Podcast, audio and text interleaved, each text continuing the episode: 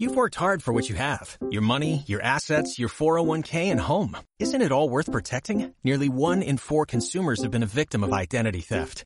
Lifelock Ultimate Plus helps protect your finances with up to $3 million in reimbursement. LifeLock alerts you to identity threats you might miss. And if your identity is stolen, your dedicated US-based restoration specialist will work to fix it. Let LifeLock help protect what you've worked so hard for. Save 25% off your first year on LifeLock Ultimate Plus at LifeLock.com slash aware. Terms apply. Ministerio Evangelístico Internacional Andrés Talero presenta buenas noticias para un mundo en crisis. Esperamos que el poder de la palabra llegue hasta su corazón y usted sea bendecido según el plan de Dios. Escuche la palabra, siéntase confrontado y bendecido porque Dios tiene un plan especial para su vida. Gloria a Dios. Voy a pedirles el favor que abran sus Biblias en el Evangelio según San Lucas capítulo 3. Al final de la predicación vamos a estar tomándonos un tiempo para orar por Colombia, por las necesidades de nuestro país, por los hogares y vamos a invocar el nombre del Señor sobre nuestra tierra. Pero en esta mañana quiero compartir con ustedes un tema que lo he titulado La voz que suena desde el desierto. La voz que suena desde el desierto. Lucas capítulo 3 versículos 1 al 19. Dice la Sagrada Escritura de la siguiente manera. En el año decimocuarto del imperio de Tiberio César, siendo Poncio Pilato gobernador de Judea, Herodes tetrarca de Galilea, su hermano Felipe tetrarca de Iturea y de la provincia de Tracónite, y Lisanias tetrarca de Abilinia, y siendo sumos sacerdotes Anás y Caifás, vino palabra de Dios a Juan, hijo de Zacarías, ¿en dónde?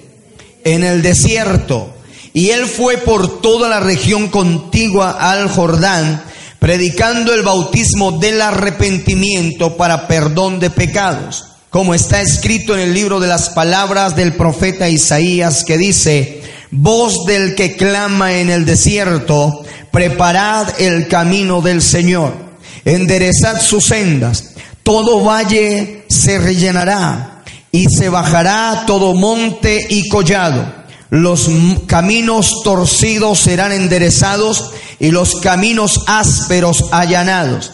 Y verá toda carne la salvación de Dios.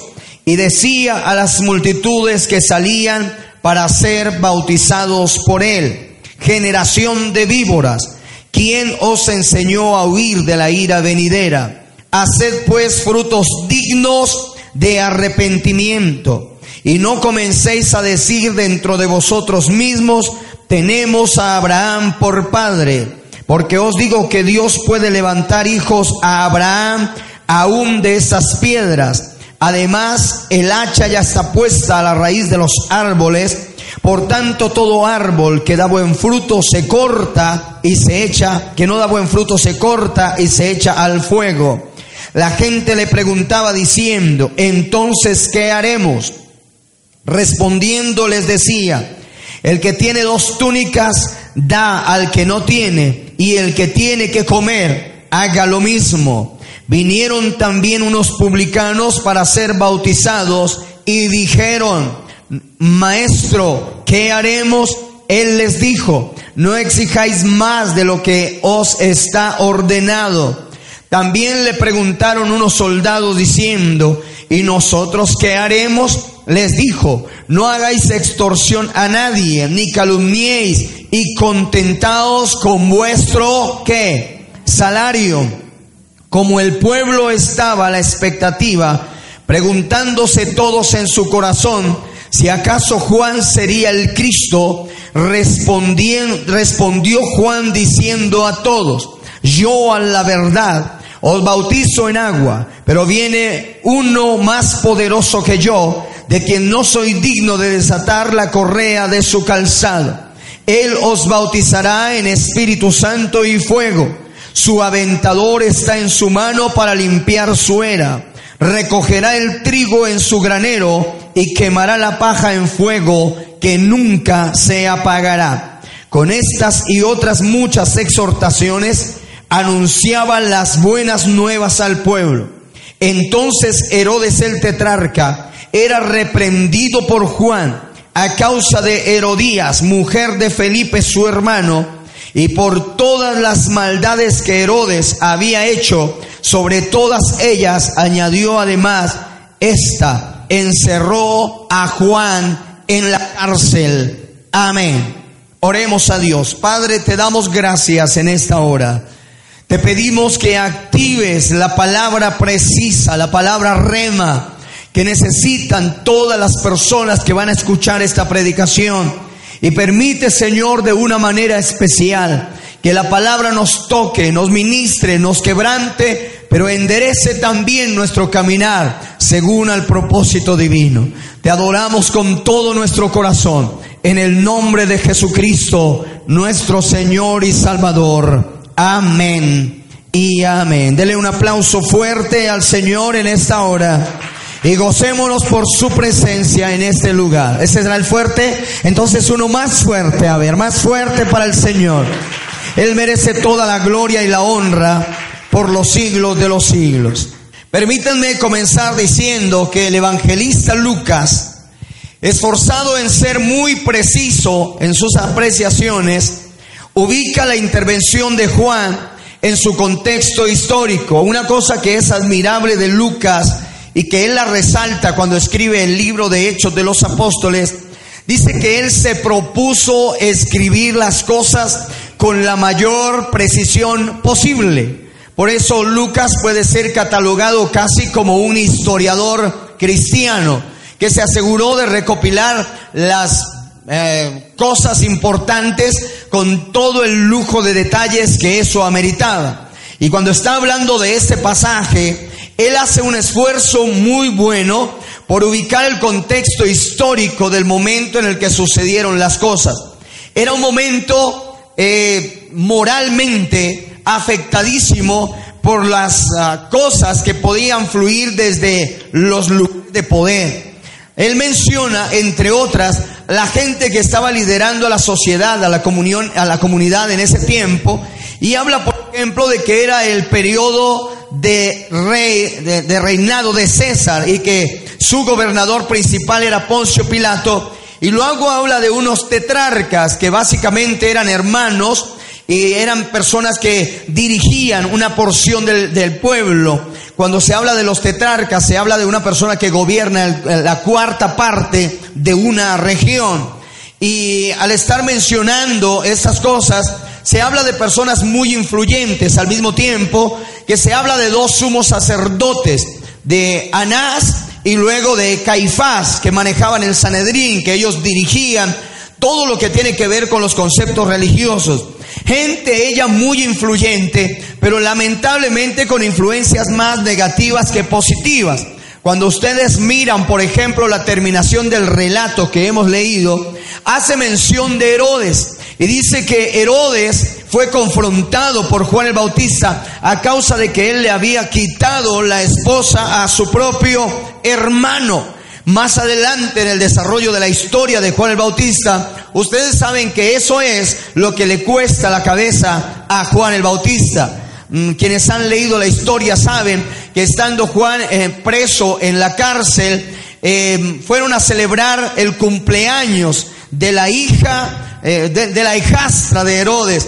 Entonces la muchacha viene, se presenta delante del rey, el rey movido por el alcohol le hace una promesa y le dice, pídeme hasta la mitad del reino y te lo daré. Y la muchacha fue y le consultó a la mamá y como la mamá estaba indispuesta por lo que Juan el Bautista les había dicho, entonces ella le dijo, pide la cabeza de Juan el Bautista. Y ella fue y la pidió y el rey se la dio en un plato, cosa que más adelante se vuelve un fantasma en la vida de ellos. Cuando ellos ven que aparece Jesús desarrollando su ministerio, Herodes, muy asustado, piensa que no era Jesús, sino que era Juan el Bautista que había resucitado y que a lo mejor venía para espantarlo. Así es el sentimiento de culpa, crea fantasmas en la vida de las personas. Y esa es una historia fuerte, lo que significa que Juan el Bautista hace a su aparición magistral, su aparición ministerial, en un momento en que la moral del pueblo, de la zona por lo menos en la que se estaba moviendo,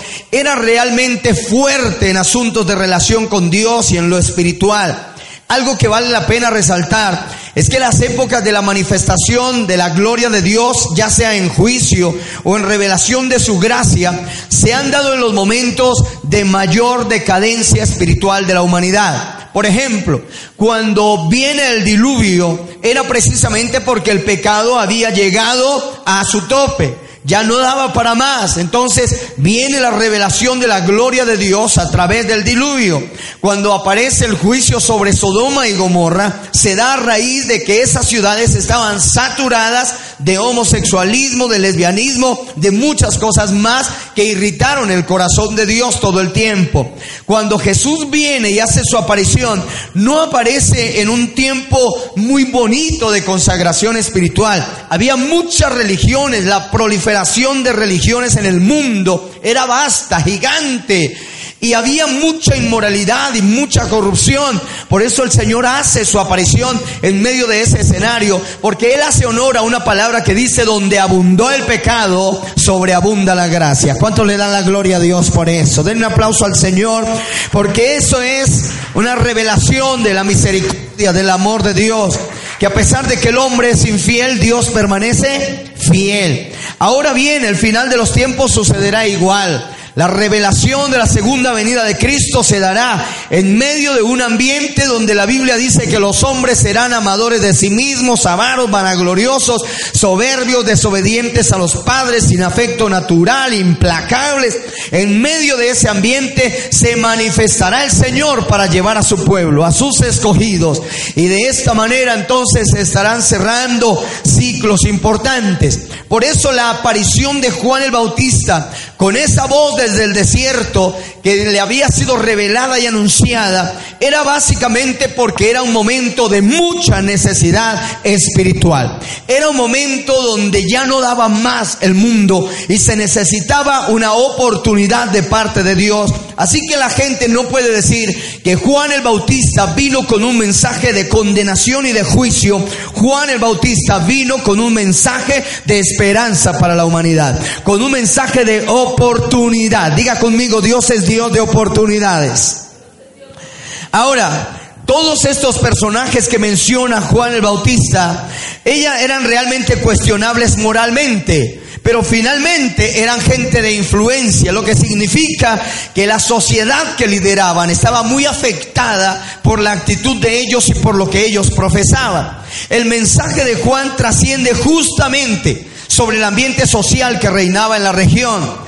Frases, por ejemplo, como generación de víboras, que Juan utiliza para referirse a ellos. Y luego utiliza otra que dice, ¿quién os enseñó a huir de la ira venidera? La palabra a traducir ahí sería, ¿quién los volvió tan mañosos espiritualmente? ¿Quién los llenó de tantos resabios? Y les habla en términos despectivos, generación maligna, generación de víboras, perdón, generación perversa. ¿Quién los ha movido en esas dimensiones? Ahora, si lo pegamos a la otra frase que él utiliza, dice, hagan frutos dignos de arrepentimiento. O sea, el mensaje completo es este, generación de víboras. ¿Quién nos enseñó a huir de la ira venidera? Hagan frutos dignos de qué? De arrepentimiento. En otras palabras, sean coherentes con lo que profesan porque ustedes profesan piedad, pero viven de cualquier manera. Y eso es lo que Juan el Bautista les está advirtiendo en ese momento. Él está advirtiendo que hay una crisis impresionante. Pero cuando yo me pongo a mirar el pasaje en su contexto, descubro que no solamente se trata de una crisis, hay varias crisis ahí que se ven reveladas. Y yo quiero mencionar tres crisis que este pasaje revela en esa época y que podríamos decir cualquier parecido con la realidad que vivimos es pura coincidencia. Y no creo que sea tanta coincidencia, creo que es plan satánico. Pero realmente la idea del enemigo es someter a los seres humanos a ese tipo de crisis. Y hoy voy a hablar una palabra que no sé hasta dónde le permitamos a Dios afectarnos con ella, pero lo importante sería que todos recibamos lo que Dios nos quiere enseñar por esta palabra. Permítanme enfocarme entonces en esas tres crisis en las que podríamos dividir el pasaje que hemos leído. La primera crisis es la que yo conozco o catalogo como la crisis de identidad espiritual. Quiero que vaya conmigo a los versículos 7 al 9 de este pasaje y los leamos nuevamente. Dice, y decía a las multitudes, que salían para, para ser bautizadas por él. Generación de víboras. ¿Quién nos enseñó a huir de la ira venidera? Hacer pues frutos dignos de arrepentimiento. Y luego dice algo, y no comencéis a decir entre vosotros mismos, tenemos a Abraham por padre, porque os digo que Dios puede levantar hijos a Abraham aún de estas que piedras. Además, el hacha está puesta a la raíz de los árboles. Por tanto, todo árbol que no da buen fruto es cortado y se echa en donde? En el fuego. Se echa en el fuego. Observe con cuidado que al respecto, Juan les advierte a la humanidad entera, todas las multitudes, que no hay ningún provecho en ser bautizados sin un verdadero arrepentimiento.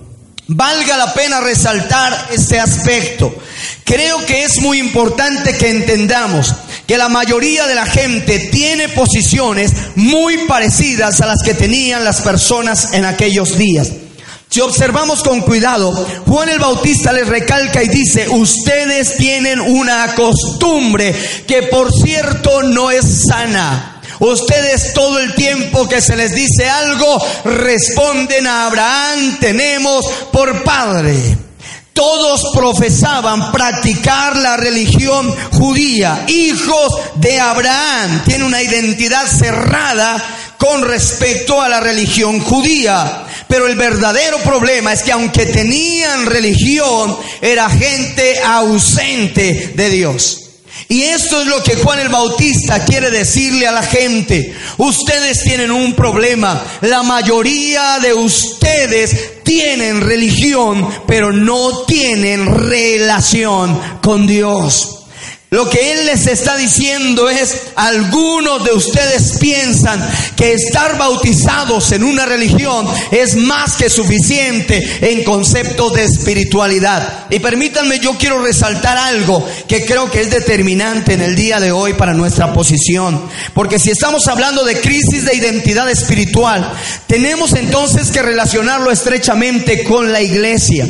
La gente por ahí fuera de la iglesia han sido bautizados en alguna religión y ellos pretenden que con ese bautismo van a ir al cielo. Y esa es la teología sacramental, que piensan que por el orden del bautismo ya si se mueren se van para el cielo, pero ellos no saben que la Biblia dice que sin santidad nadie verá al Señor. Usted puede profesar cualquier religión y puede haber sido bautizado diez veces en la misma religión, pero usted no va a ser salvo por eso. Porque el bautismo realmente no es quien salva, quien salva es Cristo a través del arrepentimiento. ¿Cuántos le dan gloria a Dios por eso?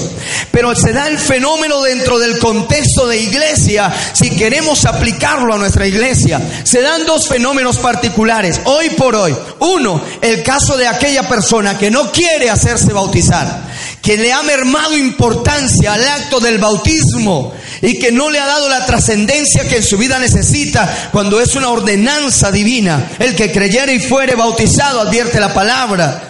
El que creyere y fuere bautizado. Y a nosotros nos dice, vaya, prediquen el Evangelio, hagan discípulos y bautícenlos en el nombre del Padre, del Hijo y del Espíritu Santo y enséñenles todas las cosas que os he guardado. Pero hay gente que se resiste. ¿Por qué? Porque el bautismo es el testimonio público de que me identifico con esta doctrina.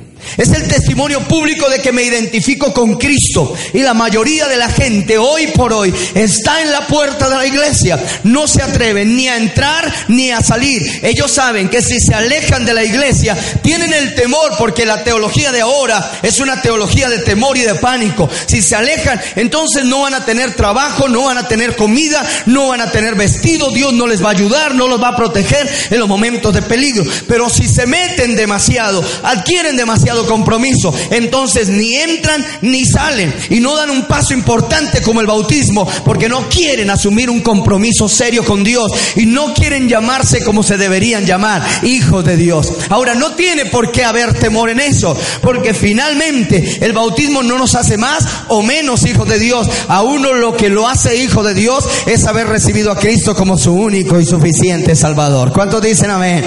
Ahora bien, está el otro caso de aquella personas que también participan del bautismo, que también están ahí, que dieron el paso del bautismo, porque si usted observa con cuidado en el contexto, ¿a qué venía la gente a Juan el Bautista?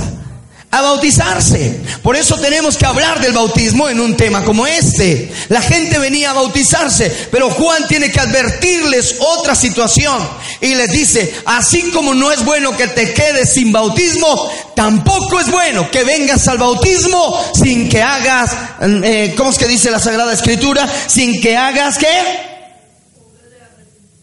Frutos dignos de arrepentimiento. Es decir, no vale la pena que te bautices si no vas a arrepentirte de tus pecados y no vas a experimentar un cambio de vida. De nada te sirve. Mire, la gente quiere jugar con esto. La gente pretende que solo es identidad con una religión. No, aquí hablamos de identidad con una relación. La relación con Dios. ¿Cuántos están de acuerdo conmigo en eso? Así que hay mucha gente en la iglesia que son bautizados, pero viven como si no lo fueran. Son incoherentes en su fe y en su actitud predican una cosa, pero viven otra. Y el apóstol, o el, profeta, Juan el Bautista en este caso, está diciendo algo. Ya no sean así. Hagan frutos dignos de arrepentimiento. Y por eso, cuando él ve la falsedad en mucha gente, se refiere a ellos como generación de víboras. Y casi que les está diciendo que pretenden, que acaso pueden sobornar a Dios, manejar la cosa e ignorar el asunto. Y pensar que pueden seguir viviendo de cualquier manera y librarse del juicio viviendo desordenadamente. Yo creo que aquí hay un alto en el camino de todos los seres humanos. Primero que todo, tenemos que poder hablar como el apóstol cuando dijo, yo sé a quién he creído. ¿Cuántos de los que están aquí saben a quién le han creído? Y sabe por qué está aquí. Y sabe quién es y cómo se llama. Dios está hablando a las personas acerca de la importancia de, de, vencer el problema de identidad espiritual. Yo tengo que saber quién soy, a quién sirvo, por qué lo hago, cómo puedo hacerlo. La mayoría de la gente hoy por hoy no tiene esa convicción. En la antigüedad, los asuntos de fe no eran tan elementales. Los asuntos de fe no eran asunto de forma, eran asunto de fondo, al punto de que la gente casaba su vida con su creencia. Casaban su vida con su creencia. Los saduceos peleaban con los celotes, los celotes con los escribas, los escribas con los gnósticos y ninguno de ellos daba el brazo a torcer con facilidad porque la gente era potencialmente radical en asuntos de fe. La gente no caminaba como veletas de allá para acá por cualquier doctrina que le enseñara. Y si usted mira la advertencia del apóstol Pablo, él no quiere que los cristianos sean movidos de acá para allá de todo viento de doctrina por estratagema de hombres que emplean con astucia las artimañas del error para engañar al pueblo de Dios. Pablo dice, tenemos que tener seguridad en nuestra identidad espiritual. ¿Quiénes somos? ¿A quiénes servimos? ¿Y por qué estamos aquí? El muchacho en el colegio se tiene que levantar sin temores para, proclamar a los cuatro vientos y decir, qué pena con ustedes si no estoy de acuerdo con todo porque soy cristiano. Y mi posición es esta frente a la vida. Mi posición es esta frente al pecado. Mi posición es esta frente a la filosofía. Mi posición es esta frente a cada situación.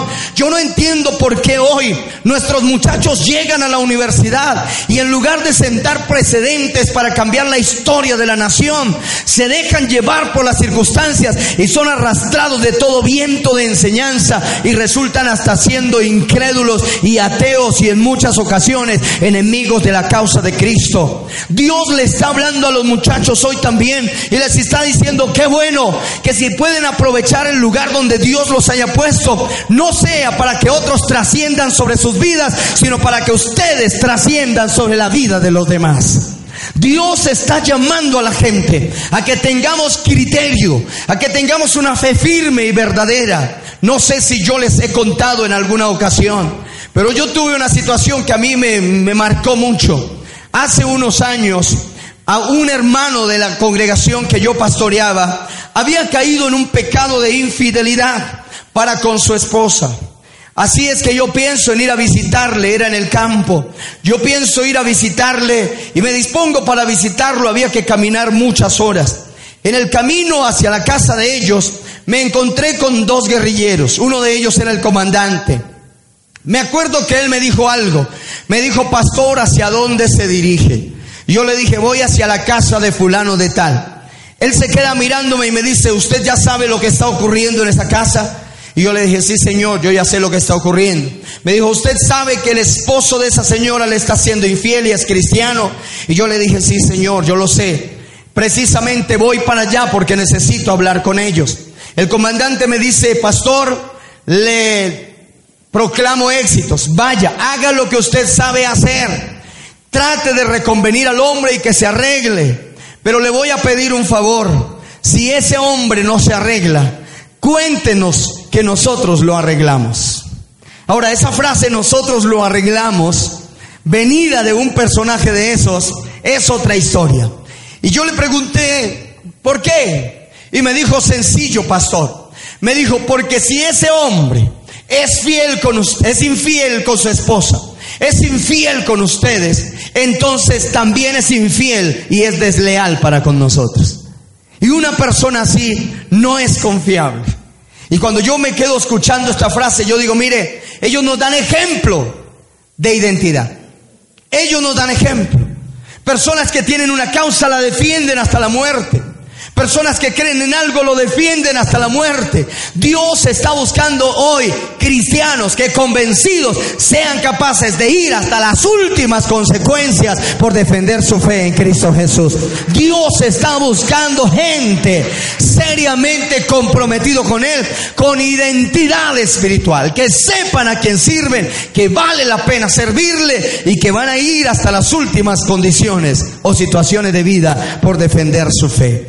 Crisis de identidad espiritual está rondando por el mundo entero. La gente anda corriendo de aquí para allá, buscando la verdad. No hay que correr tanto. La única verdad no es una religión, no es una forma de pensamiento, no es una filosofía. La verdad es una persona. Esa persona se llama Jesucristo y es el Hijo de Dios. Alguien que dé un aplauso a Él por ser Él la razón que Él quiere que nosotros le busquemos por eso. Ahora mire esto. Cuando yo estoy mirando esto con respecto de la crisis de identidad, estoy viendo a esa gente alardeando, alardeando ser hijos de Abraham, pero viviendo de cualquier manera. Por eso Juan les hace un llamado a comprender la inminencia de un juicio. ¿Cuántos de los que están aquí saben que viene un juicio sobre la humanidad? Levante la mano los que saben que hay un juicio. El hermano no lo sabe, por favor comuníquese, diga, le vendrá un juicio. Y la Biblia dice, ya el hacha está puesta a la raíz de los árboles. Y todo árbol que no da buen fruto será qué? Cortado. Será cortado y echado en dónde? Al fuego. Y es un juicio inminente. Viene un juicio inminente. Y la gente tiene que saber que Dios no quiere personas cargadas de religión. Dios no quiere personas que digan yo creo en Dios. Dios no quiere personas que se hayan bautizado simplemente en una religión. Dios quiere gente que se identifiquen plenamente con la fe en Jesucristo nuestro Señor. Eso es lo que Dios quiere. Eso es lo que Dios busca. En esa época había esa crisis de identidad. Y yo le pregunto, ¿será que esa crisis está en esa época? Pero por supuesto que sí. La gente no tiene claridad sobre lo que cree. Fácilmente practican agüeros, fácilmente practican brujería, idolatría, hechicería. Fácilmente creen en amuletos y creen en cantidades de cosas y no tienen identidad en su fe. Qué bueno que nosotros podamos ser ejemplo para el mundo de que sabemos en quién creemos. ¿Cuántos dicen amén? Ahora, la segunda crisis que se da en este texto y que vale la pena mencionarlo es la crisis de la moral. Versículo 10 al 14 dice lo siguiente. La gente le preguntaba diciendo, entonces, ¿qué haremos? Respondiendo les decía, el que tiene dos túnicas dé al que no tiene y el que tiene comer haga lo mismo. Viniendo también unos publicanos para ser bautizados, le dijeron, maestro, ¿qué haremos? Y él les dijo, no exijáis más de lo que os está ordenado. También le preguntaron unos soldados diciendo, ¿y nosotros qué haremos? Y les dijo, no hagáis extorsión a nadie, ni calumniéis, y, y contentaos con vuestro qué? Salario.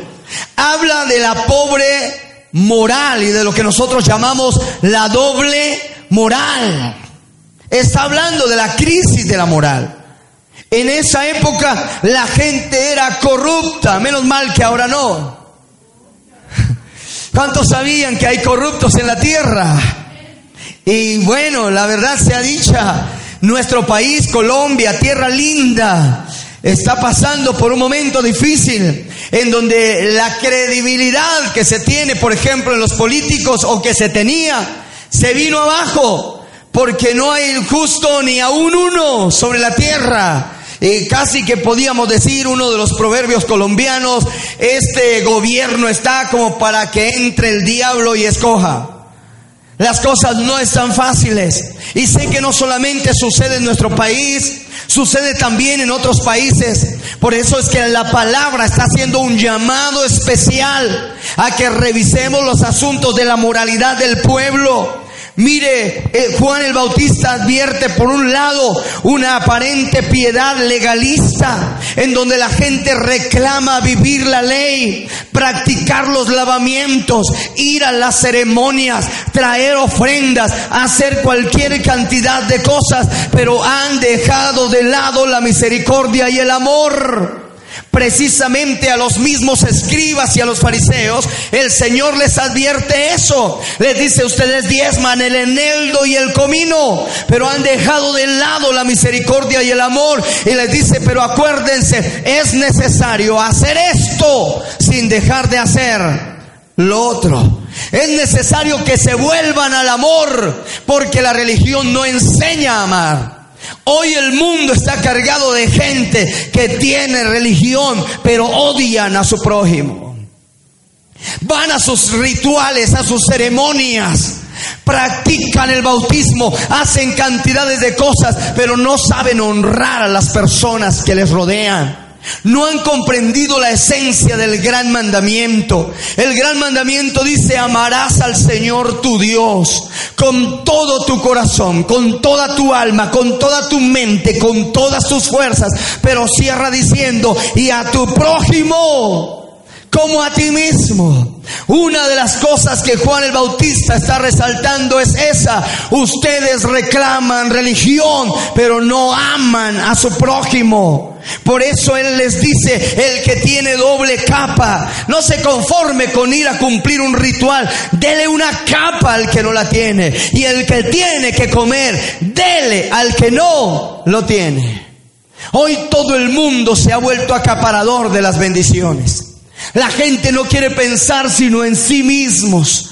Y con tal que su estómago esté lleno, con tal que su vida esté satisfecha, sus hijos calienticos y todo esté bien dentro de sus cuatro paredes, el resto del mundo se puede caer. Y todos profesan religión. De hecho, la mayoría de los malhechores en este mundo son profesantes de religión.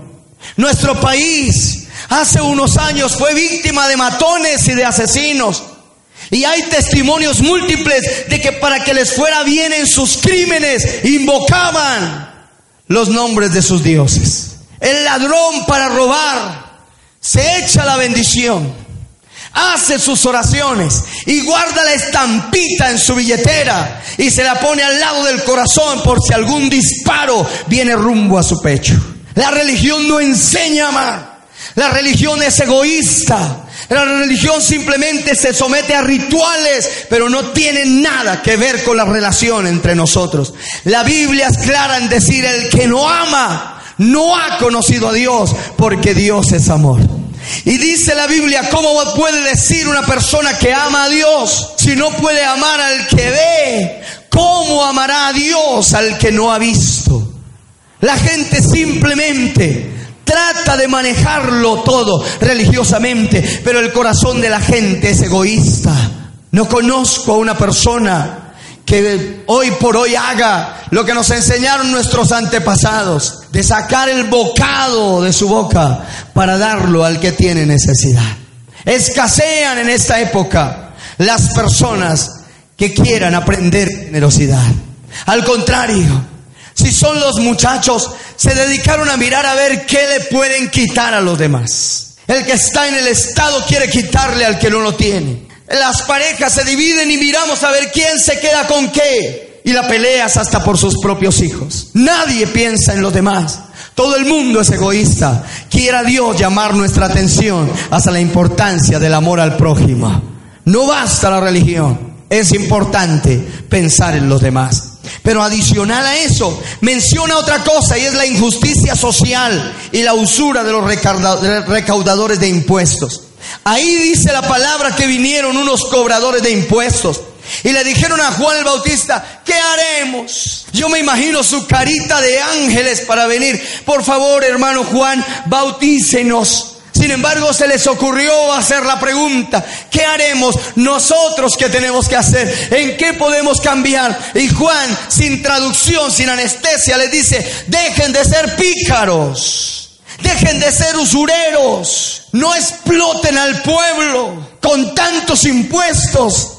Ojalá esta predicación llegue a los medios políticos de nuestra nación en donde le podamos decir a los políticos, no es justo lo que hacen con el pueblo. No es justo que mientras se roban los millones que pertenecen a las arcas públicas, le suban el IVA al pueblo y lo acaben de explotar cuando saben que su poco salario no le alcanza para su subsistencia. Es tiempo de llamar la atención a aquellos que tienen el poder y vale la pena decírselo. Cualquiera que explote al pueblo con impuestos tendrá que rendirle cuentas a Dios tarde o temprano de lo que está haciendo. Quiera Dios que esta palabra llegue a oídos de alcaldes, de gobernadores, de presidentes, del que sea, para que entiendan que no pueden seguir jugando corazón del pueblo y haciéndoles tanto daño, convirtiendo a la humanidad en una humanidad miserable, alcanzada por las necesidades. ¿Por qué en lugar de subir los impuestos no cobran los dineros que algunos corruptos están robando? Pero lo que quieren es opresión y la opresión es obra satánica y un gobernador que oprime al pueblo es un instrumento en las manos del diablo. Por eso nosotros en Colombia queremos decirle en el nombre del Señor a los gobernadores que es tiempo de que se vuelvan a Dios y se arrepientan y cambien de vida para que Dios tenga misericordia de ellos. Estamos acostumbrados a lo que van a hacer el año entrante en nuestro país. Ahora se va a regular el alza de los salarios mínimos. Donde hay más desempleo, el alza del salario va a ser menos que las ciudades donde hay más empleo. Porque la idea es igualar, según el concepto del gobierno, al más pobre con el arruinado. Lo van a poner al mismo nivel. Y están jugando con esto. Y todos los días el que monta una empresa ya no sabe cómo sostenerla porque los impuestos se los comen. Y esto no está por fuera del contexto bíblico. Ellos le preguntaron a, Juan el Bautista, hermano Juan, ¿qué haremos? Y él les dice, no sean ladrones, no le roben tanto al pueblo. Cobren si hay que cobrar impuestos, pero cobren lo que es justo. Yo creo que los gobernantes saben lo que es justo, pero también saben cuando están destruyendo al pueblo en su integridad económica. Quiera Dios traer cambios a nuestra nación. Yo no sé cuántos de los que están aquí quisieran ver un cambio en Colombia. Hoy es un día de clamor por Colombia, nuestra iglesia, y vamos a estar orando por eso, para que los impuestos lleguen a su estado normalito. A que no exageren con los impuestos. ¿Cuántos quisieran ver ese milagro? Que el Señor nos ayude. ¿Cuántos creen que Dios lo puede hacer? El pueblo gime, el pueblo llora, el pueblo pasa necesidades, el pueblo pasa hambres, mientras que unos cuantos se ríen del sufrimiento del pueblo. Pero eso se tiene que acabar. ¿Por qué no nos prestan los medios de comunicación para predicar la palabra? Porque estas verdades no se pueden decir en la televisión. Por eso gracias a Dios por las herramientas que hoy tenemos. Porque esta verdad tiene que llegar a oídos de ellos, sea como sea. Y Dios nos va a respaldar con un milagro. Tal vez algunos lo cataloguen como revolución, pero creo que es que ya el pueblo no da más. Y el pueblo está pidiendo a gritos que sean justos con ellos. Cuando estos hombres vinieron a preguntarle a Juan el Bautista esto, Juan el Bautista aprovechó esta ocasión. Yo me pregunto, ¿por qué yo no voy a aprovechar esta ocasión si la palabra me da para hablar del asunto? ¿Por qué no aprovecho estos medios que Dios nos ha dado para decirle a la gente que tampoco es como la gente quiere, es como Dios quiere que se gobierne a las naciones? Por otro lado, se habla de un flagelo mayor todavía. Estamos hablando del soborno y el abuso de autoridad. Aquí hay gente de autoridad y yo sé que ellos actúan con rectitud. Y yo sé que ellos actúan como es. Pero aquí hay un llamado tanto para el pueblo como para esas autoridades. A las que Dios ha puesto para que orienten al pueblo, para que le ayuden. Y les está diciendo, mire, si hay algo que trae ruina, que trae crisis a una nación, es una autoridad sobornable. Una autoridad sobornable es lo peor que le puede pasar a una sociedad donde el corrupto hace lo que quiere hacer y con unos pocos reales, con unos pocos dólares, se sale de la situación. No paga por nada. La impunidad es el pan de todos los días. La gente mata y come del muerto y salen atacados de la risa porque hay autoridades que son sobornables, hay jueces sobornables, hay autoridades militares sobornables, hay agentes de policía sobornables y nosotros paradójicamente a veces apoyamos este flagelo. Cuando violamos las normas de tránsito y para que el policía no nos haga el comparendo, lo tramamos con una ofrendita para la gloria de Dios apoyamos estas cosas. ¿Sabe por qué la injusticia cobra fuerza? A raíz de eso está cobrando fuerza. A raíz de que hemos enseñado a la gente, aún a nuestros hijos, a manejar situaciones como el soborno y nos hemos hecho expertos en manejar las situaciones. El llamado de Dios es para todos. Aquellos que están en la autoridad, piensen en el valor de autoridades rectas la ley no se hizo para violarla, la ley se hizo para cumplirla. La ley no se hizo para jugar con ella. Y por eso yo estoy haciendo un llamado en el día de hoy. ¿Sabe por qué países tan hermosos como el nuestro están como están? Sencillamente porque hemos soltado la dirección del gobierno a los corruptos en nuestras naciones. ¿Quiénes son los que nos dirigen?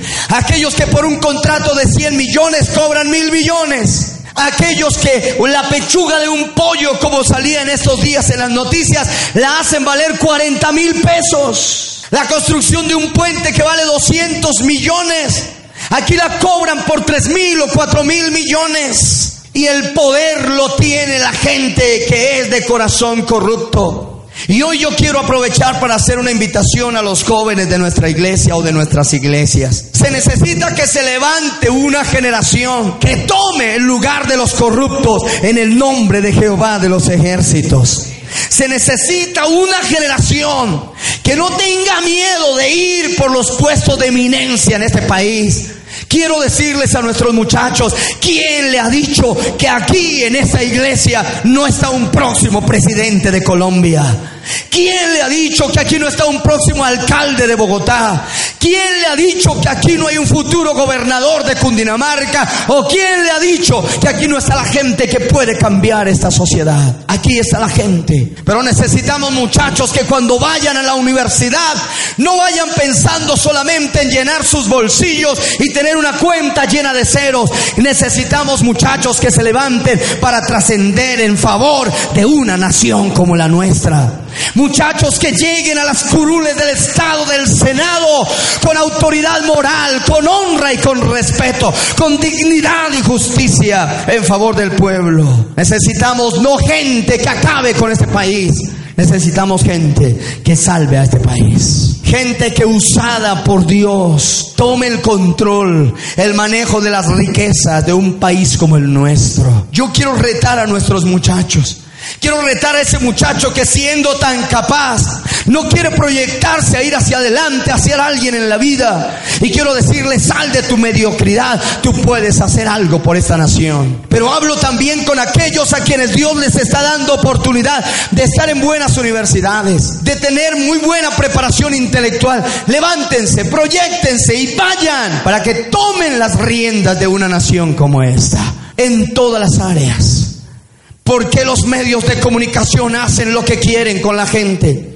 Hacen lo que quieren simplemente, simplemente, porque en sus corazones hay maldad y hay pecado. Qué bueno que los micrófonos, y hablo para los comunicadores sociales que se están preparando, esos micrófonos deben estar empuñados por hombres y mujeres temerosos de Dios, que sepan defender los valores, cuéstenos lo que nos cueste. Dios te está llamando a servir. Desde el área donde Dios te puso, Dios te está llamando a servir. No vamos a dejar que la crisis de lo moral ahonde en nuestro país. Vamos a salvar a Colombia de la inmoralidad. Creo que podemos hacer algo. ¿Por qué los conciertos que se hacen trascendentales son conciertos que adoran al diablo y, y hacen culto a la muerte? ¿Por qué no? Somos nosotros los que llenamos los estadios para glorificar el nombre del Señor. Porque se celebra el Festival de Teatro Nacional, pero con obras que invocan al diablo. ¿Por qué no? Nuestros muchachos se salen a la calle y se toman las calles y proclaman la gloria de Dios. ¿Por qué dar tantos espacios a la inmoralidad? Hoy estoy llamando la atención de los inmorales para que se arrepientan pero la atención de los justos para que vayamos a rescatar el futuro de nuestra nación. Déjenme decirles algo, lo escribí en estos días en el Face y es una frase que quiero hacer célebre. El triunfo de los corruptos está en el silencio de los sabios. El triunfo de los corruptos está en el silencio de los sabios. Sigamos callando, sigamos escondiéndonos y siempre yendo tras bambalinas y los corruptos nos llevarán por donde ellos quieran. Levántate y resplandece, dice el Señor, porque ha nacido tu luz y la gloria de Jehová ha nacido sobre ti. Tú y yo podemos hacer algo por esta nación. Pero voy a tocar un punto neurálgico en esta hora. Voy a tocar una tercera crisis y es la crisis del ministerio. Y quiero por favor que procuremos comprender bien lo que voy a decir. No estoy en contra de nadie, pero estoy en contra de actitudes. Hay cosas que no pueden ser. Si usted mira con cuidado el texto que hemos leído, Juan es pronto en cortar de raíz un daño que podría hacérsele a la comunidad. Antes que el daño se hiciera, Juan el Bautista sale al encuentro de la situación y corta con ese posible daño. La Biblia dice que la gente se preguntaba sobre Juan el Bautista si él era el Cristo. ¿Por qué? Porque le veían hacer cosas tremendas, porque era impactante como ser humano, porque era una persona trascendente que cambiaba multitudes, que movía masas. Y ojalá me estén escuchando mis consiervos, los que conmigo movemos masas en la predicación del Evangelio. Pero obsérvese ante el pensamiento de edificación que la humanidad mueve sobre Juan el Bautista. Juan el Bautista corta ese mal de raíz y no le da oportunidad al pueblo para que piense en otra cosa. Él les dice claramente, hey, hey, hey, un momento. Yo vengo bautizando en agua para arrepentimiento, para perdón de pecados, pero detrás de mí viene otro que ese poderoso. Con eso le está diciendo, hey muchachos, no se equivoquen, aquí el poderoso, no soy yo, aquí el poderoso es Jehová de los ejércitos, el santo de Israel. Yo me pregunto, si alguno de esa época hubiese sido confrontado como predicador con este pensamiento de la multitud, a lo mejor les había arrancado el brazo y les hubiera dicho, sí, yo soy el segundo Elías. El cuarto Moisés, el segundo Mesías. Porque déjenme decirles esto. La, deificación de los hombres es el peor flagelo que puede vivir la humanidad. Cuando los hombres quitan a Dios del medio y empiezan a seguir a hombres. Y lamentablemente, y permítanme decirles con todo respeto a mis consiervos, no está faltando en nuestra sociedad el que quiere mostrarle al mundo cuánto es capaz de hacer. Las redes sociales están inundadas en donde la gente está tratando de mostrar qué hizo el predicador tal y qué hizo el predicador tal. Ayer vi una defensa de una mujer con respecto a un predicador y dentro de mí yo decía, ojalá así defendiera a Cristo Jesús. ¿Qué manera de hacerlo? Pero las redes están inundadas, todo el mundo mostrando, yo enderecé al torcido, yo quité la joroba de este, yo calcé muelas, yo que sané a este de cáncer, yo hice aquello, yo hice lo otro y a veces se nos olvida que nosotros no le quitamos ni el hipo a un zancudo. Si hay alguien que lo hace, ese es Jesucristo, el Hijo de Dios, el único que merece la gloria y la honra por los siglos de los siglos. No faltan quien quiere demostrarle a la gente de cuánto es capaz. Nosotros no somos capaces de nada, a menos que Dios nos lo permita. A menos que Dios nos lo permita. Quiero recordar a mis siervos que nosotros, a mis consiervos, que no somos otra cosa que instrumentos en las manos de Dios. Y esa debe ser nuestra posición. No falta quien cree saberse todos los misterios. No falta. Que me perdonen los señores de las escuelas apostólicas y proféticas, pero yo no me estoy comiendo todo el cuento. Por ahí anda gente alardeando de un título y alardeando de la última revelación. Perdónenme, pero yo la tengo clara. La palabra de revelación más segura se llama Sagradas Escrituras. Fuera de ella no hay temor y no hay palabra que sea más fresca que la que está escrita en las Sagradas Escrituras. Estábamos con mi hija esta semana en este lugar. Nos faltó un hombre que pasó y me dijo, soy apóstol. Casi le pregunto cuántas iglesias abriste, dónde has establecido iglesias. Estoy seguro que no ha establecido ninguna. Alguien le dijo que era apóstol. Hoy me va a llegar un profeta. Y me trajo al profeta. Y el profeta me dijo, y traemos palabra fresca que la iglesia nunca ha oído. Y yo dentro de mí dije, ¿cómo saben que no la ha oído? Pero vienen alardeando de tener la última revelación. Perdónenme los profetas, pero el último profeta que yo veo en la Biblia es Juan el Bautista. ¡Wow! Esto es explosivo. Pero se pusieron a repartir títulos de profetas y después de que repartieron títulos de profetas, ahora todo mundo sabe y conoce el destino de las naciones y de los pueblos. No voy a subestimar la profecía, porque hay profecía que sí es de Dios, pero lo que es de Dios se siente, se vive y se cumple. Pero hay gente que simplemente es pretenciosa. Hay gente que viene asustando al mundo con sus profecías metiendo pánico y terror. Yo no quiero meter pánico y terror, yo quiero inspirar a la gente a amar a Dios. Sin que Dios no pueda advertir algo.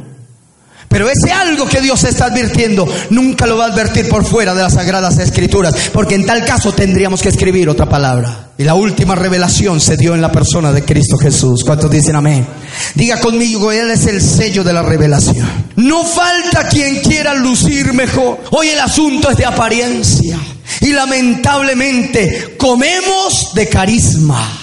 La gente sigue a fulano de tal porque guau, qué carisma, cómo se mueve, tremendo carro que tiene. Eso me gustó de Juan el Bautista. Él venía montado en una 4x4, vestía pieles y comía uvas y miel silvestre. Olía a todo, porque lo que menos le importaba era su apariencia. Si sin que, la, sin que la apariencia pierda su importancia, porque creo que un hombre de Dios debe estar bien presentado, pero con todo el respeto que me merece la gente. Una cosa es que un siervo esté bien presentado, bien alimentado y su familia en perfectas condiciones. Otra cosa es que vivan en palacios de miles y miles de dólares mientras su pueblo no tiene que comer. Es la crisis del ministerio. Y alardeando ser grandes. Grande, el Señor es claro en explicar, el que quiera ser grande en el reino de los cielos, sea como el que sirve aquí en la tierra. Y Dios tiene que hablar a muchos. No falta el que se hace llamar Dios. Por ahí hay algunos.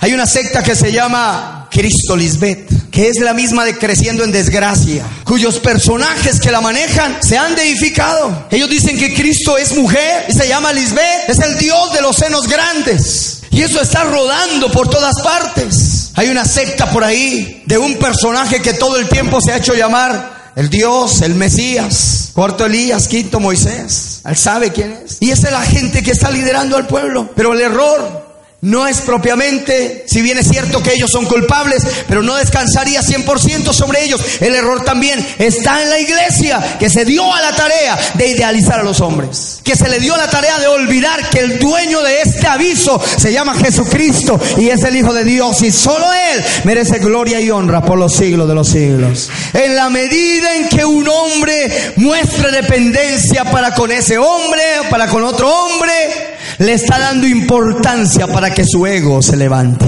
No falta la hermana que un día vino y me dijo, pastor, si usted se va de la iglesia, yo me voy, porque no hay otro pastor como usted. Y dentro de mí dije, reprendo la obra del diablo. Eso no viene de Dios, porque pastores sí hay, y muchos, y muy buenos, mejores que yo. ¿Qué estaba haciendo el diablo? Una inyección, metiéndome una inyección de ego. Oh sí, oh sí, yo soy el chacho. Yo soy el coco, los demonios tiemblan frente a mí. Nosotros no le quitamos ni el hipo a un zancudo, como lo dije ahora. Nosotros simplemente somos instrumentos en las manos de Dios. Y si el pastor se va un día, la iglesia tiene que seguir, porque ustedes no me siguen a mí, ustedes siguen al Rey de Reyes y Señor de Señores. Y la Biblia a mí me dice, cada uno mire cómo sobreedifica. Y también dice, porque nadie puede poner otro fundamento que el que está puesto, el cual es Jesucristo. No se llama Andrés Talero, no se llama nadie más. El fundamento de la iglesia es Cristo. Alguien dígame un amén fuerte quienes toman esas posiciones, Juan el Bautista les dice, es menester que ustedes menguen para que Dios crezca. Es menester que ustedes se bajen, que dejen de ser tan prepotentes y orgullosos y acepten que aquí el dueño del aviso es Dios y Dios es el que quita y pone reyes. Nosotros hoy somos y mañana no somos y nuestro mañana depende de Dios, no depende de nosotros mismos. La gente nos puede aplaudir y hacer cosas grandes, pero si Dios nos quiere quitar, nos quita. Dios no necesita de nosotros, somos nosotros los que necesitamos de Dios. No vivimos para ser grandes, vivimos para cumplir el propósito de Dios. Eso es algo que tiene que quedar claro. Pero a la iglesia el Señor le dice con esta palabra, maldito el hombre que confía en el hombre. Yo no estoy para condenar a nadie, pero tampoco estoy para defender los errores de muchos. Y si por la palabra tengo que hablar esto, lo tengo que decir. Yo creo que Juan el Bautista hubiera hecho lo mismo en el día de hoy. El Señor a muchos les dice sepulcros blanqueados. Por fuera estáis blancos, pero por dentro estáis llenos de huesos de muerto. Esa es la verdad. Y se llama crisis del ministerio. Hoy, hoy, no la espiritualidad, no la vida cristiana, no la fe evangélica está en crisis. No, el ministerio está en crisis. Y eso hay que sanarlo. Eso hay que sanarlo. El Señor, en respuesta a lo que Juan el Bautista manda a preguntar, cuando está en la cárcel Juan el Bautista, el Señor le dice con sus discípulos, vaya díganle a Juan que esté tranquilo, porque dos cosas están pasando. Los ciegos ven, los sordos oyen dentro de un solo paquete. Y la segunda, a los pobres es anunciado el Evangelio. ¿Sabe qué está diciendo el Señor? Los corruptos, los que no veían y los que no entendían, están oyendo la palabra. Están oyendo la palabra y están creyendo. Y hay mucha gente que sí va a dar el brazo a torcer. Yo le doy gracias a Dios porque también me encuentro con mucha gente que comparten conmigo este pensamiento. Hay cientos y cientos de pastores en el mundo que estamos defendiendo la posición de las sagradas escrituras. Y a lo mejor nos va a costar la vida a más de uno, pero no importa si hay que morir por esa causa, estaremos dispuestos para hacerlo. Pero la verdad hay que predicarla. Y a la iglesia hay que enseñarle que no todo lo que brilla es oro. Yo me quedo sorprendido, muy sorprendido de lo que hoy por hoy está pasando. Hay gente, hay hombres que dicen ver, pero necesitan un milagro. Que Dios nos ayude. Pero lo más importante dice, y a los pobres, diga conmigo, y a los pobres es anunciado el Evangelio. Retomamos el texto que dice, donde abundó el pecado, sobreabunda qué? La gracia. Pueblo, escúchame esto que te voy a decir. Nos ha tocado vivir y bailar, como decimos nosotros, con la más fea. Si yo me pongo aquí y paso a cada hermano, cuénteme cómo ha sido su vida. Aquí hay muchos libretos para películas de terror. Fuertes. Donde les ha tocado duro. Aquí hay gente que le ha tocado ir a pararse en un hospital, pasar toda una noche y algo más para que le den una acetaminofén porque no tiene a quien sobornar. Pero que si es amigo de fulano de tal, entonces le aplican inyección. Aquí hay gente que ha tenido que cerrar sus empresas. Esta mañana mencionaba el caso de, de nuestro amigo Felipe, tienen una empresa, pero ellos trabajan con las petroleras. No es difícil comerciar con ellos, ¿sabe por qué? Porque hay gente que por debajo de cuerda les trae propuestas. Entonces el que trabaja honestamente sufre para conseguir lo que quiere. El que tiene la tiendita, a él lo persiguen y le cierran su puesto porque no puede estar ahí, invadió 30 centímetros del espacio público. Pero el que tiene, se hace una edificación sin licencia de construcción, nadie le dice nada. ¿Cuántos pobres no han podido levantar una casa porque no tienen con qué pagar? Una licencia de construcción. Pero cuántos sobornando han hecho grandes edificios y si los vamos a mirar, por eso los edificios se les caen encima, porque no tienen licencia. Pero le tengo una voz de aliento para los pobres. El Señor dice, los ciegos ven, los sordos oyen. Y a los pobres es anunciadas las buenas nuevas de salvación de parte del Señor. Hay esperanza. Sí hay esperanza. Aunque los perversos se empoderen, aunque los malos manejen esto, aunque los corruptos nos dirijan, con todo yo me alegraré en Jehová y me gozaré en el Dios de mi salvación. Aunque no haya vacas y ovejas, mi corazón estará confiado en el Dios que hizo los cielos y la tierra. Puedes estar rodeado de malos, pero Dios nunca faltará con tu sustento. Alguien que diga amén a esa palabra. Puedes estar inundado de corruptos, pero tu empresa prosperará porque Dios está contigo. Puedes estar rodeado de gente que te haga brujería y te haga el mal pero ninguna plaga tocará tu morada, dice la palabra del Señor. No temerás terror nocturno, ni saeta que huele de día, ni pestilencia que ande en oscuridad, ni mortandad que en medio del día destruya. Escucha esta palabra, caerán a tu lado mil y diez mil a tu diestra, mas a ti no llegarás. Con tus ojos mirarás y verás la recompensa de los impíos, porque has puesto a Jehová, que es mi esperanza, al Altísimo por tu habitación. No te sobrevendrá mal ni plaga, tocará tu morada. Sus ángeles mandará cerca de ti, que te guarden en todos tus caminos, sobre las manos te llevarán para que no tropieces con tu pie en piedra. Al león y al áspid pisarás. Hollarás al cachorro del león y al dragón, por cuanto en mí has puesto tu amor. Yo también te libraré, te saciaré de larga vida. Y escúchame esto, te mostraré mi salvación. Alguien que reciba esa palabra en esta hora.